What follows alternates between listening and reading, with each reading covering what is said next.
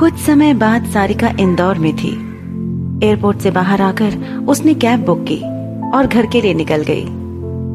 रात के नौ बज रहे थे। सारिका ने डोरबेल बजाई। न जाने क्यों उसका दिल धड़क रहा था। उसने अपनी धड़कनों को सामान्य किया और एक बार फिर डोरबेल बजा दी। दरवाज़ा अंबिका ने खोला। जैसे ही उसने सामने देखा तो खुशी और हैरानी से सारिका को देखने लगी। उनकी आँखों में नमी तैर गई। और होठों पर मुस्कुराहट तैर गई। सारिका को अपने सामने देखकर वो कुछ बोल ही नहीं पाई। उन्हें चुप देखकर सारिका आगे बढ़ी और उनके पाँव छूकर कहा, कैसी हैं आप? हम ठीक हैं। आप कैसी हैं? हम ठीक हैं। अंदर आने को नहीं कहेंगे?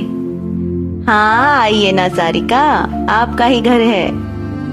कहते हुए अंबिका ने नौकर से सामान अंदर लेकर आने को कहा। और खुद सारिका के साथ अंदर चली आई। सारिका अंदर आई तो देखा पूरा घर बदल चुका है। पुरानी चीज़ों की जगह नई चीज़ों ने ले ली है। कारपेट, फर्नीचर, घर का रंग, सोफे, कुर्सियाँ सब बदली जा चुकी हैं। बल्कि इनकी जगह अब महँगे फर्नीचर और कारपेट्स ने ले ली है। यहाँ तक कि खिड़की दरवाजों के शीशे और पर्दे भी बदले जा चुके हैं। सारिका ने नज़र घुमाकर चारों तरफ़ देखा और फिर अंबिका से कहा पुराना सामान कहाँ गया?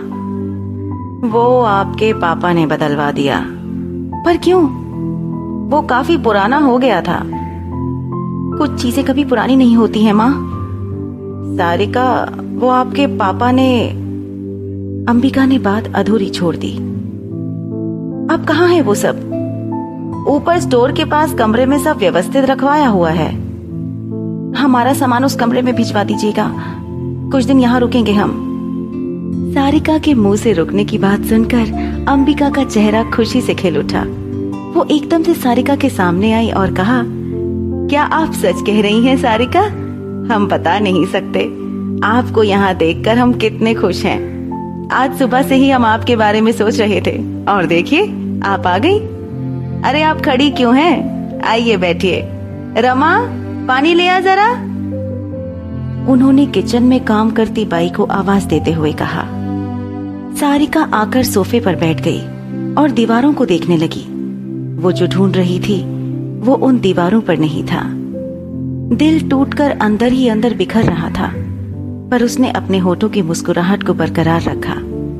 रमा पानी ले आई, सारिका को पानी देकर रमा जाने लगी तो अंबिका ने उसे सबके लिए खाना लगा देने को कहा। अंबिका ने अपना हाथ सारिका के हाथ पर रखते हुए कहा, सारिका, रमा खाना लगाए? तब तक आप फ्रेश होकर आ जाइए। कल नमन से कहकर हम वो कमरा साफ़ करवा देंगे। तब तक आप गेस्ट रूम में रुक जाइए। सारिका मुस्कुरा दी। अपने ही घर में मेहमान की तरह रहना, उसे एक बार फिर अंदर तक छलनी कर गया। सारिका उठी और अपना छोटा बैग लेकर गेस्ट रूम की तरफ़ बढ़ गई। अंबिका किचन में आई और अपने हाथों से सारिका के लिए उसका पसंदीदा खाना बनाने लगी। सारिका गेस्ट रूम में आई।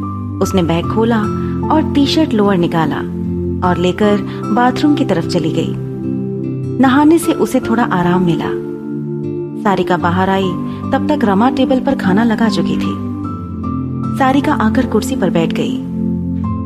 अंबिका भी बिल्कुल उसके सामने आकर बैठ गई। रमा ने खाने की दो प्लेट लगा दी। दो प्लेट में खाना देखकर सारिका ने कहा, पापा नहीं खाएँगे? वो हम आपको बताना भूल गए थे। आपके पापा किसी ज़रूरी काम से शहर से बाहर गए हैं। सुबह तक आएँगे। हम्म। कहते हुए सारिका ने निवाला तोड़ा और खाने लगी।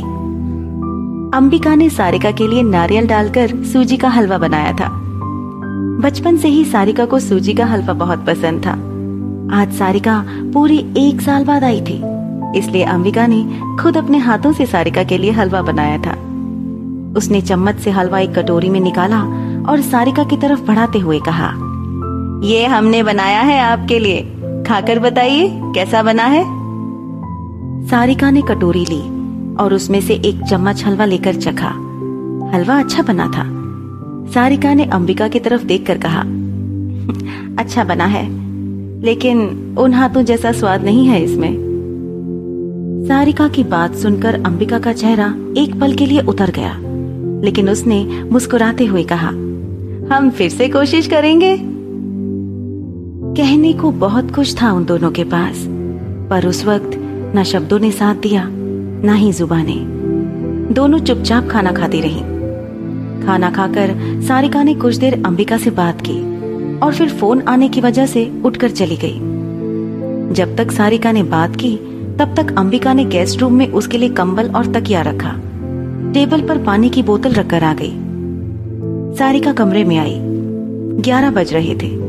उसने बैग से लैपटॉप निकाला और कुछ काम करने लगी। काम खत्म करते करते उसे रात का एक बज गया। सफ़र की थकान से उसका बदन टूटने लगा था। उसने लैपटॉप बंद किया और लेट गई। जल्दी ही नींद ने उसे अपने आगोश में ले लिया। अंबिका पानी लेने उठी तो गेस्ट रूम की लाइट जली देखकर उस ओर आई। उसने धीरे से दरवाज़ा खोला और अंदर आई।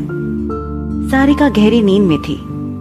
अंबिका ने पाओ के पास पड़े कंबल को उठाया और सारिका को उड़ाकर प्यार से उसके सर पर हाथ फेरा। कुछ पल वो उसके मासूम चेहरे को देखती रही और फिर कमरे की लाइट बंद करके चली गई।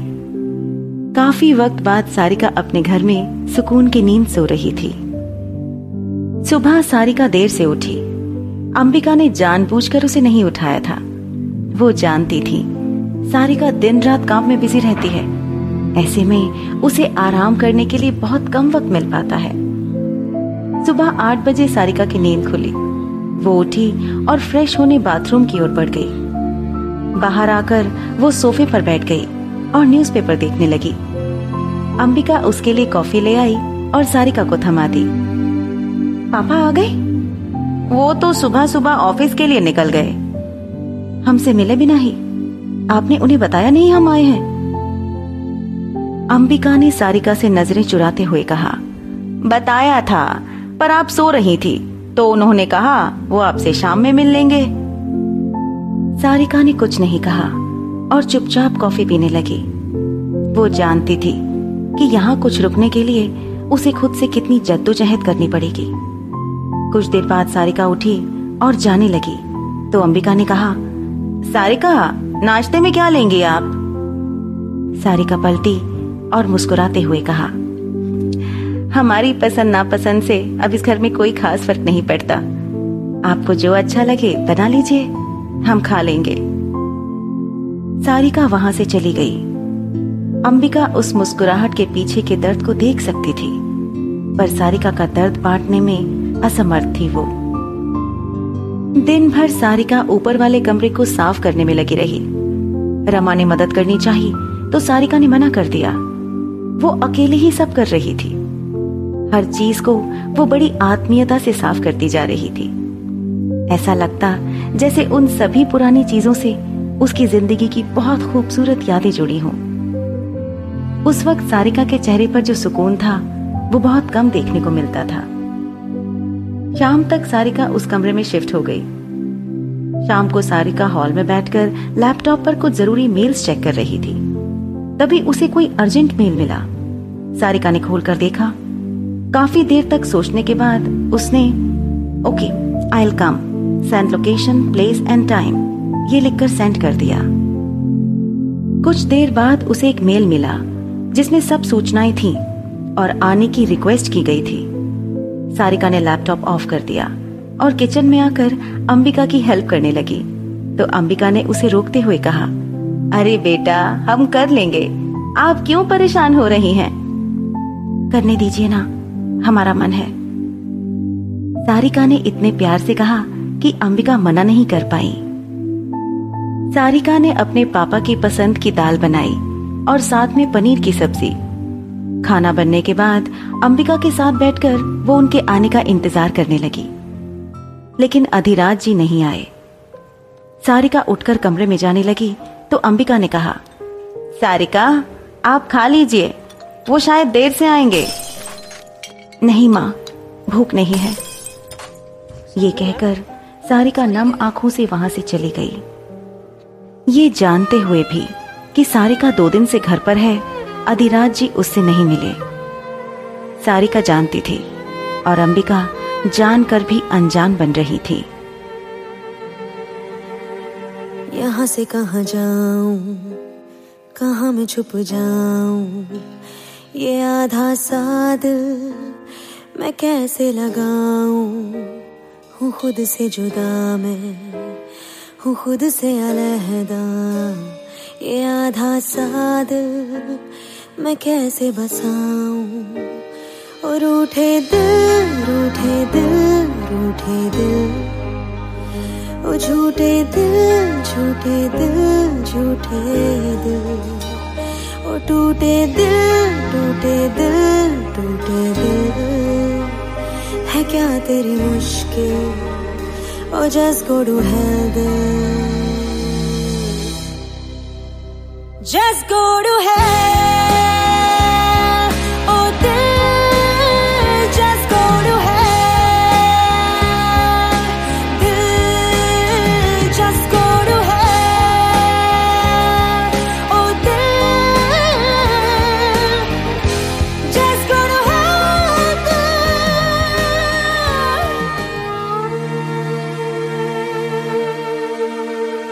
है मेरी गलती, या खुद की खता तू।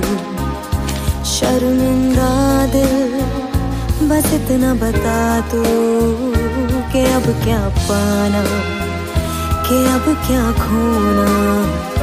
शर्मिंदा दिल, बहुत हुआ रोना। रूठे दिल रूठे दिल रूठे दिल। ओ झूठे दिल झूठे दिल झूठे दिल। टूटे दिल टूटे दिल। है क्या तेरी मुश्किल? Oh just go to hell दिल।